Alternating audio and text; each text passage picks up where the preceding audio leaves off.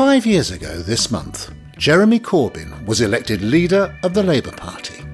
Things can and they will change. Thank you very much.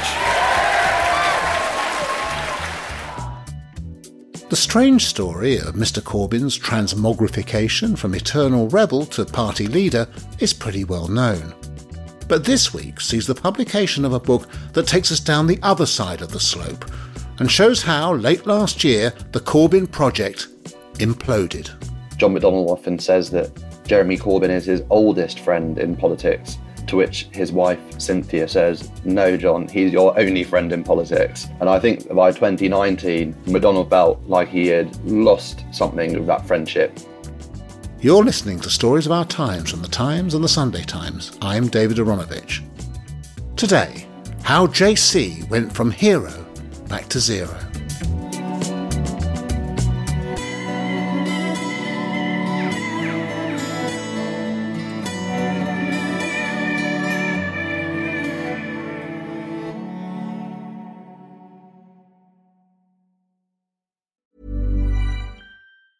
Hiring for your small business? If you're not looking for professionals on LinkedIn, you're looking in the wrong place. That's like looking for your car keys in a fish tank.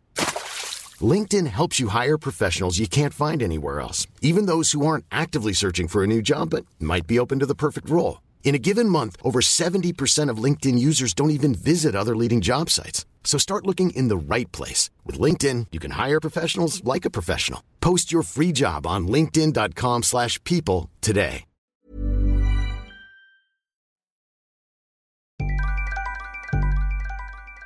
During the Corbyn years, few journalists had better sources deep inside the Labour Party than these two.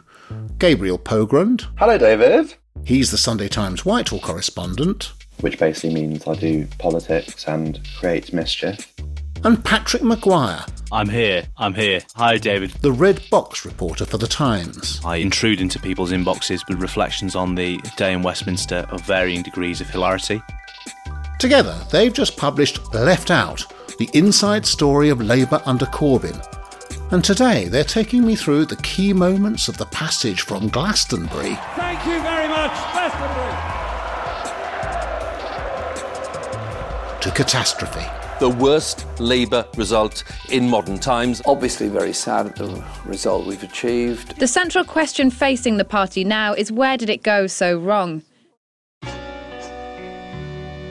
Our story begins in a hotel basement one damp Sunday morning in Brighton during the 2019 Labour conference. That was really the conference at which the Corbyn project fell apart. John McDonnell, the Shadow Chancellor and one of Corbyn's oldest, closest political allies, Karie Murphy, Ian Lavery, he was Labour's chairman, all the people who were responsible for coordinating Labour's election campaign, apart from Corbyn himself, they met in the bowels of the Brighton Metropole Hotel, where hours earlier they'd all been drinking, to pore over private polling for Labour's upcoming election campaign. Who had done the polling for them? Well, it was YouGov data that they had bought in. YouGov do this very fancy system of polling, and there it was that they found that Labour were on course for a cataclysmic defeat. Labour was destined to win just 138 seats, torn between Remainers on one side, flocking to the Liberal Democrats, and uh, Leavers on the other, flocking to the Brexit Party and the Conservatives. And it was at that moment John McDonnell really was confirmed in his view that the only way for Labour, and indeed his life's work, his socialist project, to win power would be to go for a remedial course of going full Remain but some of McDonnell's most trusted comrades disagreed. A very memorable contribution came from Ian Lavery, former president of the National Union of Mine Workers, and he was at once bemused and horrified by this poll. According to people in the room, he said people in the North just won't vote Tory. It won't happen. He allegedly said YouGov were a Tory firm and not to be trusted. And there, John McDonnell, Seamus Milne, Corbyn's chief advisor, and others began a battle that would eventually tear the Corbyn project apart and that had already been bubbling under, which was which way should Labour jump? And they don't resolve it, presumably. Just, there's not an agreement at this meeting. Well, what's resolved is the fact that one camp, the Leave camp, as it were, the Milne, Karie Murphy, Corbyn's chief of staff, Ian Lavery, and other election officials aligned to them. What is resolved at that point is that they no longer trust John McDonnell.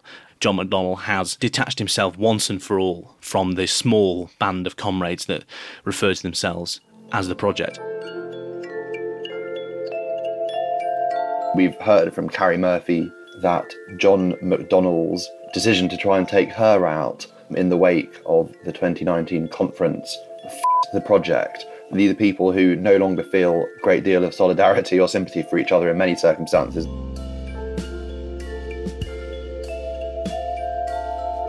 Victory has many friends. Defeat is an orphan, someone else's orphan. For the protagonist, a person other than them is always responsible. So they spend time and ink pinning the blame on each other. For the rest of us, though, it's more like a Greek tragedy in which we try and see how the character flaws of the various players turn the near victory of 2017 into the utter disaster of 2019 and left Jeremy Corbyn and John McDonnell, according to reliable sources, not even speaking.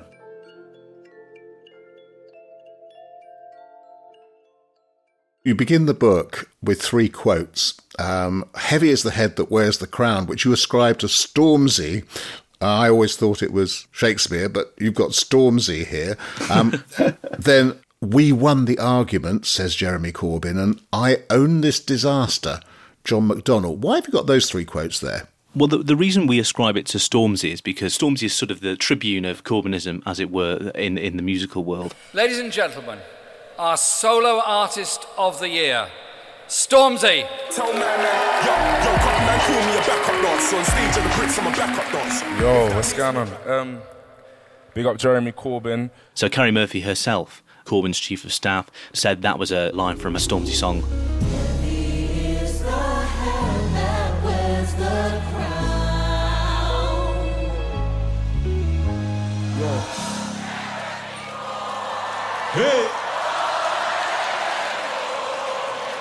Oh, Jeremy Corbyn. Hey! We won the argument is that famous quote Jeremy Corbyn broke his silence after the 2019 election. He didn't apologise, famously, or, or, at least not directly.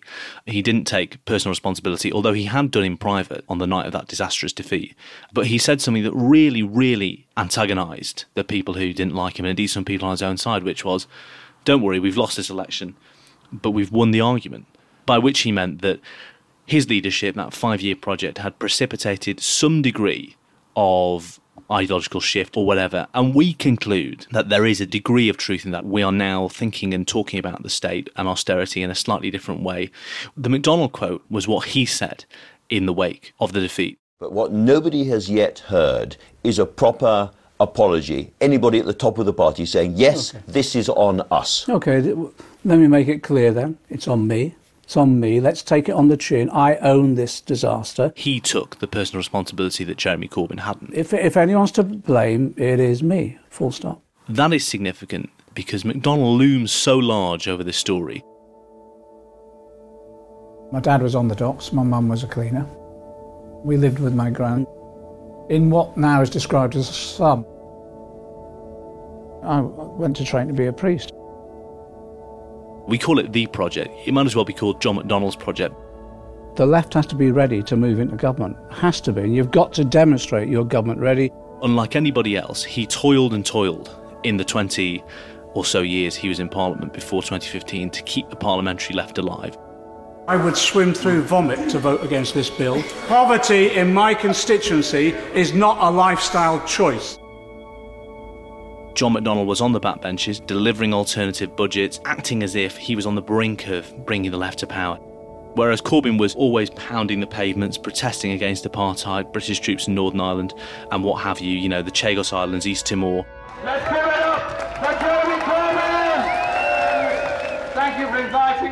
Today in solidarity with the people in Jerusalem. Nuclear weapons are indiscriminate, illegal, immoral weapons of mass destruction. Why don't we turn it around?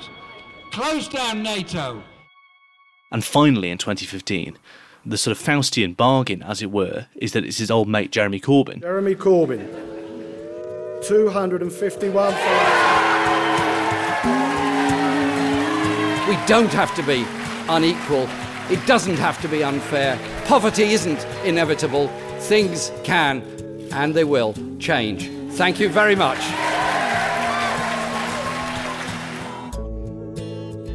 And I was his campaign manager, and I said, Look, just get out there and be yourself, explain the policies we've been advocating for the last 20 years and how we've modernised those policies as well.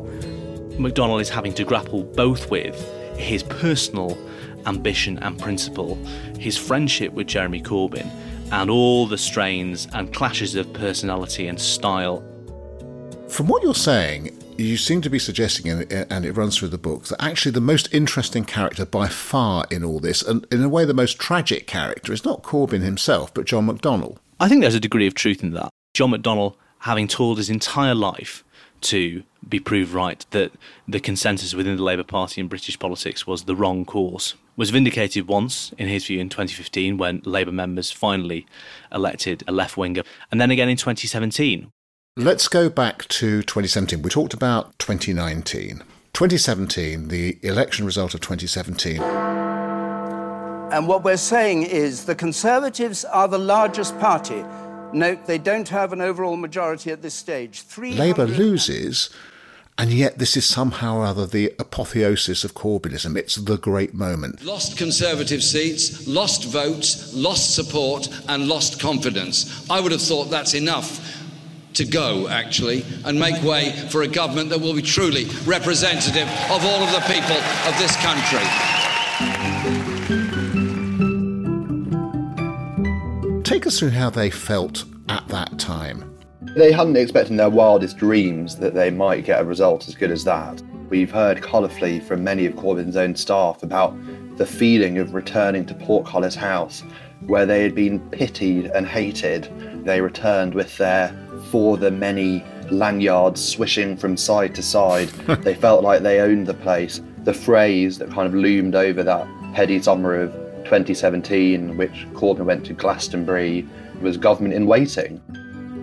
Ye are many, they are few. Thank you very much, Glastonbury.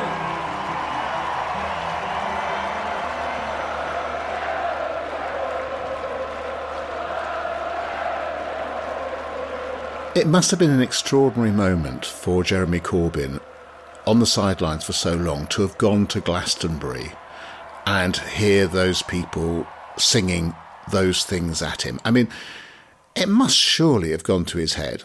Somebody said of that summer, a particular aide said it was like waking up and thinking, who put this ecstasy in my cornflakes? You know, it was this, this special moment. I don't know if it went to his head, but he needed that affirmation. I think he came to depend on it. I remember at that time a whole lot of people who'd been critics of Corbyn saying maybe he has got some kind of magic ingredient after all, and we should, whatever we thought before, we should fall in behind him. And that, that's quite a kind of heady thing for somebody like him or for the people who were around him to hear. Yeah, the responses like that, and Peter Mandelson said around the same time that Jeremy Corbyn could be leader as long as he wanted, as far as Peter Mandelson was concerned. At that point, the left really did think they had won the argument. A sort of hubris did inflect the project from that point on. By 2018, you write that Corbyn and, and John McDonnell weren't even talking. Take us through how their relationship actually got to their point. What were they? They agreed about everything before. What were their key disagreements by 2018, Patrick? They can be summed up in two words: Russia and anti-Semitism. About 100 feet over there, beneath that tent, is actually the bench where this former spy and his daughter were found. The poisoning of former Russian intelligence officer Sergei Skripal and his daughter Yulia follows several mysterious deaths of Russians in Britain. McDonnell was deeply distressed and annoyed by the response of Corbyn and his closest aides to the poisonings in Salisbury. How has she responded to the Russian government's request for a sample of the agent used in the Salisbury attack to run its own tests? Jeremy Corbyn got up at the dispatch box and he essentially said, Can we send this sample of Novichok to Russia just to make sure it was indeed the Kremlin? And even Andrew Murray, a close Corbyn aide who has tended to take the side of the Eastern Bloc on these geopolitical questions. Well, he would do as a former member of the Communist Party of Britain, wouldn't he? In, indeed, well, indeed. But even now, Andrew Murray says, we thought it might have been Russian gangsters and we took a measured tone. We didn't think the Putin regime could be responsible. But now we completely got this wrong, and this was the point at which Corbyn's approval ratings took a dive from which they would never return. So, in that context, you can understand why John McDonnell at the time was incredibly keen to get out there on the airwaves and say, this was Putin. He is responsible. Whichever way you look at it, he is responsible. And all the evidence points to him. And we condemn Russia for this, condemn them.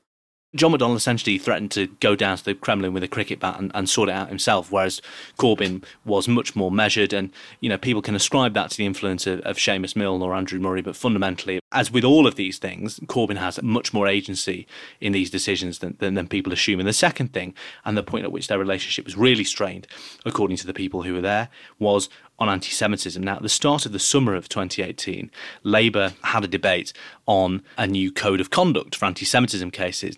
Can I ask you to look at this? What is your reaction when you see that image? My reaction is that is a horrible anti Semitic mural that was rightly taken down.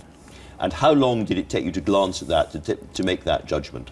Well, look, you're showing it me on a 32 inch screen on national television. In that spring, Jeremy Corbyn had been found to have supported an artist whose anti Semitic mural was threatened to be painted over by Tower Hamlets Council. You only need to glance at that to see what it's about. It's, it's Third Reich propaganda, anti Semitism. Well, look, that is why Jeremy has expressed deep regret and apologised for that. And in the wake of that, there were a series of pl- abortive plans within Corbyn's office to send him to Auschwitz, to give him interviews with the Israeli press, to go to Jewish schools. You know, there's a great line from a McDonnell advisor who says if McDonnell could have he would have had Corbyn on the first plane to Jerusalem to publicly atone for the anti Semitism crisis. None of them came to fruition apart from one plan to introduce a new code of conduct for anti Semitism. The problem was that Labour didn't adopt the full International Holocaust Remembrance Association definition of anti Semitism, the sort of international gold standard, because Corbyn and others around him feared that it would be used to marginalise the, the Palestinian cause. And John McDonnell was basically infuriated by this. And he thought, why are we dying on the hill of a point of principle that to most voters in the country is beyond arcane. Corbyn refused to budge. Uh, and also there was the case of Margaret Hodge, the veteran Jewish Blairite MP who went up to Corbyn in the Commons and said, you're an anti-Semite and a racist. Corbyn's team wanted to subject her to formal disciplinary action. McDonnell thought that this was insane. Um, and in the end, there was a whole summer in which McDonnell and Corbyn weren't talking. John McDonnell went off and did his own thing for a while. Did you get the sense that John McDonnell, through the anti Semitism row, learned something about Jeremy Corbyn that he hadn't quite understood before? I think what McDonnell was saying was if we're at the A now of opposition, how do we get to the B of government where we can start doing things to serve the Palestinian cause? And I think McDonnell was horrified by the fact that Corbyn allowed, I mean, this is Labour's second summer after coming within inches of government, and he allowed that summer to be dominated by this slightly deranged debate about the letter of the IHRA definition of anti Semitism. So, in other words, he wanted him to be a much more pragmatic politician. That's right. There was this meeting at the Institute for Government where the shadow cabinet had gathered, and there was this kind of side discussion among Corbyn, Karie Murphy, John McDonnell, Andrew Fisher. Some people were saying Margaret Hodge doesn't matter if she's Jewish, it doesn't matter if she's one of our MPs. There are rules governing conduct in the Labour Party, and you cannot just call the leader of the Labour Party a racist. And John McDonnell, people say, was gripped by this almost biblical temper. The press will destroy us for this. Our goal here is government.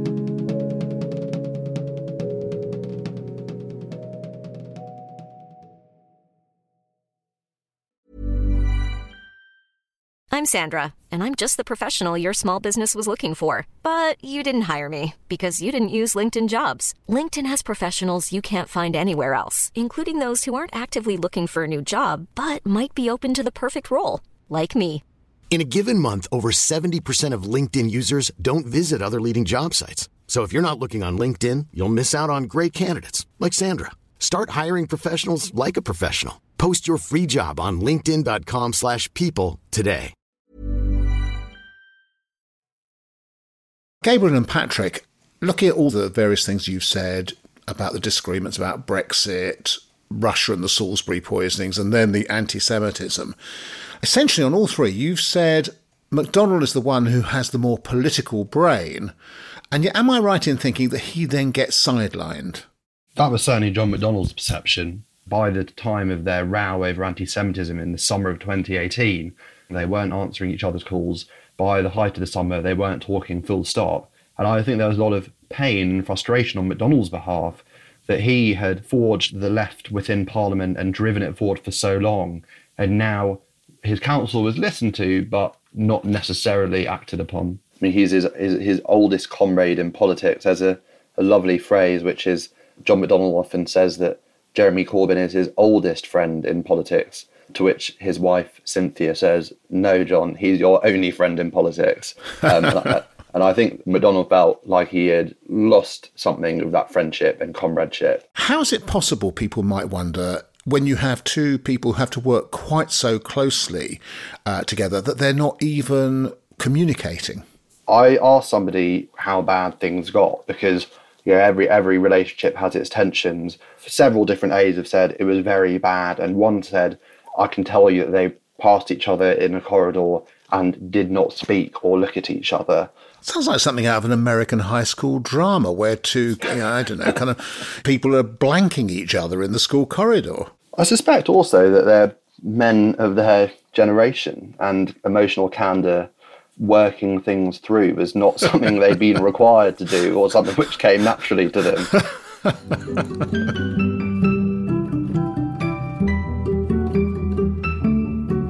I love the idea the, of such a generation that they weren't able to say to each other, look, my therapist has told me that I really should resolve this with you now. It did require a man decades their junior, Andrew Fisher, to pay a visit to the Morning Star, John's holiday boat, in order to try and broker some sort of ceasefire. Sorry, are you saying that John McDonnell's holiday boat is called the Morning Star? It is. Yeah, yeah, yeah. No, no, it is.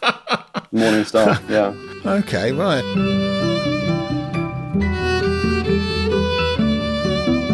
Now, we should mention that in a tweet last week, John McDonnell said, just catching up on all this rubbish in the Murdoch gutter press, that's us folks, about Jeremy and me not talking. Only time over the last 40 odd years we haven't spoken is in the hours after Liverpool have beaten Arsenal.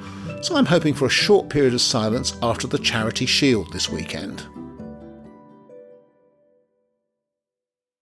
Let's move on to 2019. Parliament votes for an early election, first winter election in quite some time. The campaign starts. What was their mood at the beginning of that campaign?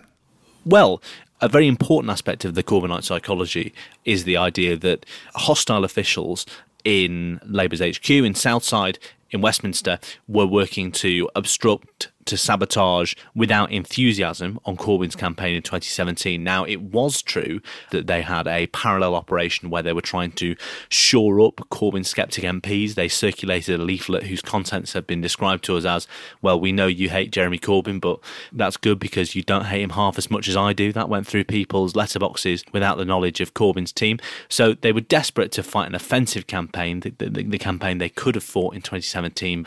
So the official line was optimism. The planning was optimistic in terms of the seats they were targeting and pouring resources into. But the reality was there was severe trepidation about going for an election, and multiple people, multiple aides of Corbyn's shadow cabinet ministers, have basically told us, well, the only reason we went for it then was because everybody was exhausted. Jeremy was exhausted. The Brexit imbroglio had reached the end of the road, and we had to do it, and we had to put a brave face on it. Let's look just at two key figures in this. Just explain who they are and what their personalities are Karie Murphy and Laura Alvarez. Karie Murphy, she was basically the woman who compensated for Corbyn's lack of executive decision making. So if you wanted something to happen in the Corbyn years, you needed to go to Karie Murphy first. If you even wanted to go into his office, you would need to go through Karie first, and she in fact had her desk positioned right on the cusp of Corbyn's own kind of special suite within the LOTO complex. So she she she was you make basically. her, you make her sound like Cerberus. I mean, that is how she is portrayed by by many people who you know who who love and in other instances loathe her. Patrick, Laura Alvarez. Uh, Laura Alvarez is Jeremy Corbyn's third wife. Some aides gave her the very uncharitable nickname Yoko after Yoko Ono, and Laura felt that they weren't doing enough to defend him from what she saw as spurious accusations against a good man. And especially during the 2019 campaign, they felt her influence emboldened what they saw as Corbyn's rebel mode, as one person saw it. You know, his appetite for defiance and to defy even his closest aides and advisors, and, and not to compromise on questions like anti-Semitism. So they're in this election. Who is organising the election? Usually there are one or two, three or four people whose principal job is to get that election campaign going and to run it. Who was running it for Labour? Well, David, this was a question which we asked again and again and again. And in the case of Corbyn's campaign, it is very difficult to get answers. I mean, Karie Murphy is insistent that she did not make any strategic calls, and she actually, on the record, characterized claims that she was the election guru as bollocks. And various of her allies have even sent us pictures of John McDonnell standing by a whiteboard writing things down at an election strategy meeting in order to add colour to the claim that he was the guy that decided on everything.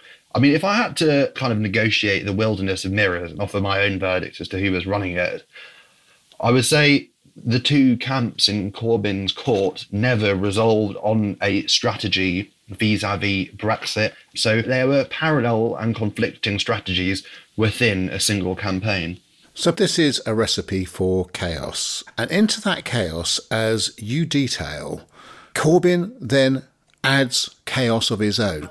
In the end, it gets to the stage whereby, Gabriel, you have some of his aides saying Corbyn, whether consciously or unconsciously, was effectively sabotaging his own campaign. That's right. So, for the sake of posterity, one of Corbyn's closest advisors leaked us the entire WhatsApp thread within his office. And there is this point a few weeks out from polling day in which an aide relays the assessment of one of her colleagues to this WhatsApp group. Her name's Marsha Jane Thompson. She was a key figure in campaign. She says that Jeremy was deliberately turning up late to events and at the end of events when it was mandatory for him to go on to his next campaign stop he was dragging his feet and his staff are desperately trying to move him on they've got an election to win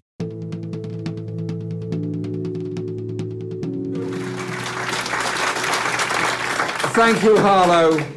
This is, I think, the third time I've been here this year. I've got to go and catch a train, but I'll be back with the Labour government. After a month's worth of rain in a day, this is the soggy, miserable reality in large parts of the north. It's good, it's perfect. You may recall that the campaign was dominated in its first half by floods. During the floods, John McDonnell thought, you know, let's get back on the front foot. Boris Johnson's nowhere to be seen or heard. Let's get Jeremy up there. This was put to Corbyn, and basically his colleagues are just saying among themselves, he won't do it. He just won't do it. He's not going to be made to go to things that he wasn't told he would be doing in advance. And increasingly, they don't ask him things, they don't give him advice that he may not want to hear. Let's go to the election itself and election night, Patrick. When did they first realise and recognise that it was a disaster?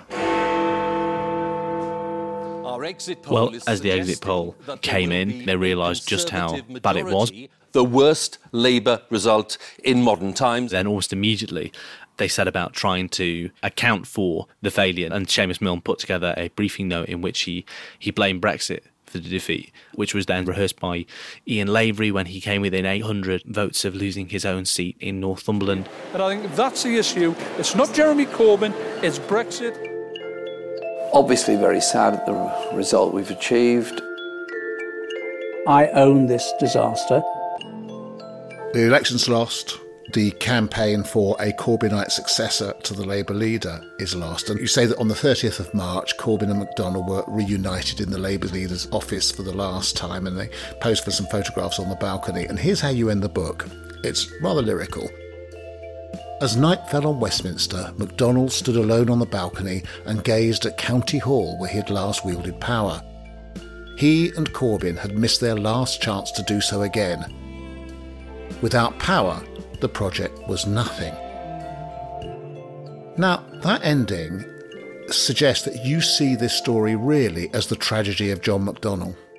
I think there's I think there is some truth in that. Yeah, it is objectively tragic that he worked so hard, got so close, and found himself obstructed. It's objectively true that in the end, for all the influence they claim over the steps the government have taken lately on the furlough scheme and similar, they did not achieve what they set out in politics to achieve. And to only be able to claim second hand credit for things is, yeah, I mean, it's not the return they wanted in 2015, could have had in 2017. And some people will say it's not the return John McDonnell deserved from politics. So, what now for Jeremy Corbyn and John McDonnell? They're both in Parliament are they just reverting essentially to what they always were, which is oppositionists within their own party, ceding it to Keir Starmer? It's his now, and it's back to the centre left. Well, I think the divide between Corbyn and McDonnell persists. Only last week, John McDonnell told our own John Pienaar on Times Radio that he thought that Keir Starmer had done a decent job. Corbyn, meanwhile, ha- has been far more critical and said that his wish is that Labour remains a socialist party. So there's already kind of tonal differences in how they're responding to Starmer's leadership. Isn't the terrible truth that when you win the leadership, you get the power to do all kinds of things and you have that temporary window. And when you lose it again, that window closes on you.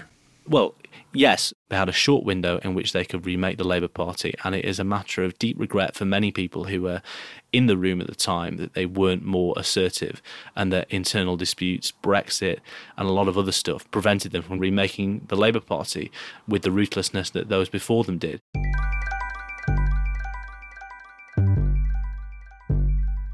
Last week on Twitter, Jeremy Corbyn's wife, Laura Alvarez, hinted that her husband might have a book of his own coming soon. Or maybe she does. She said, The mainstream press obsession with its distorted account of the previous Labour leadership goes on and on. Watch this space for a book that tells the actual truth. Keep your money for a worthwhile book.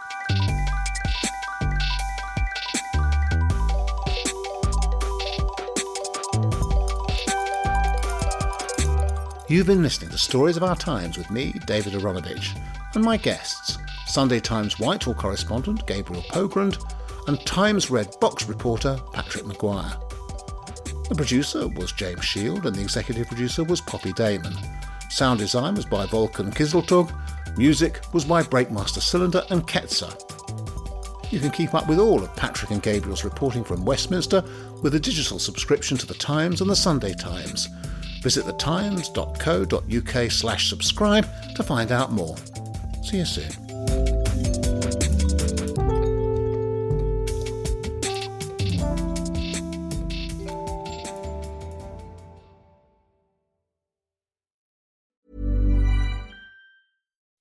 When you make decisions for your company, you look for the no-brainers. If you have a lot of mailing to do, stamps.com is the ultimate no-brainer. Use the Stamps.com mobile app to mail everything you need to keep your business running with up to 89% off USPS and UPS. Make the same no brainer decision as over 1 million other businesses with Stamps.com. Use code PROGRAM for a special offer. That's Stamps.com code PROGRAM.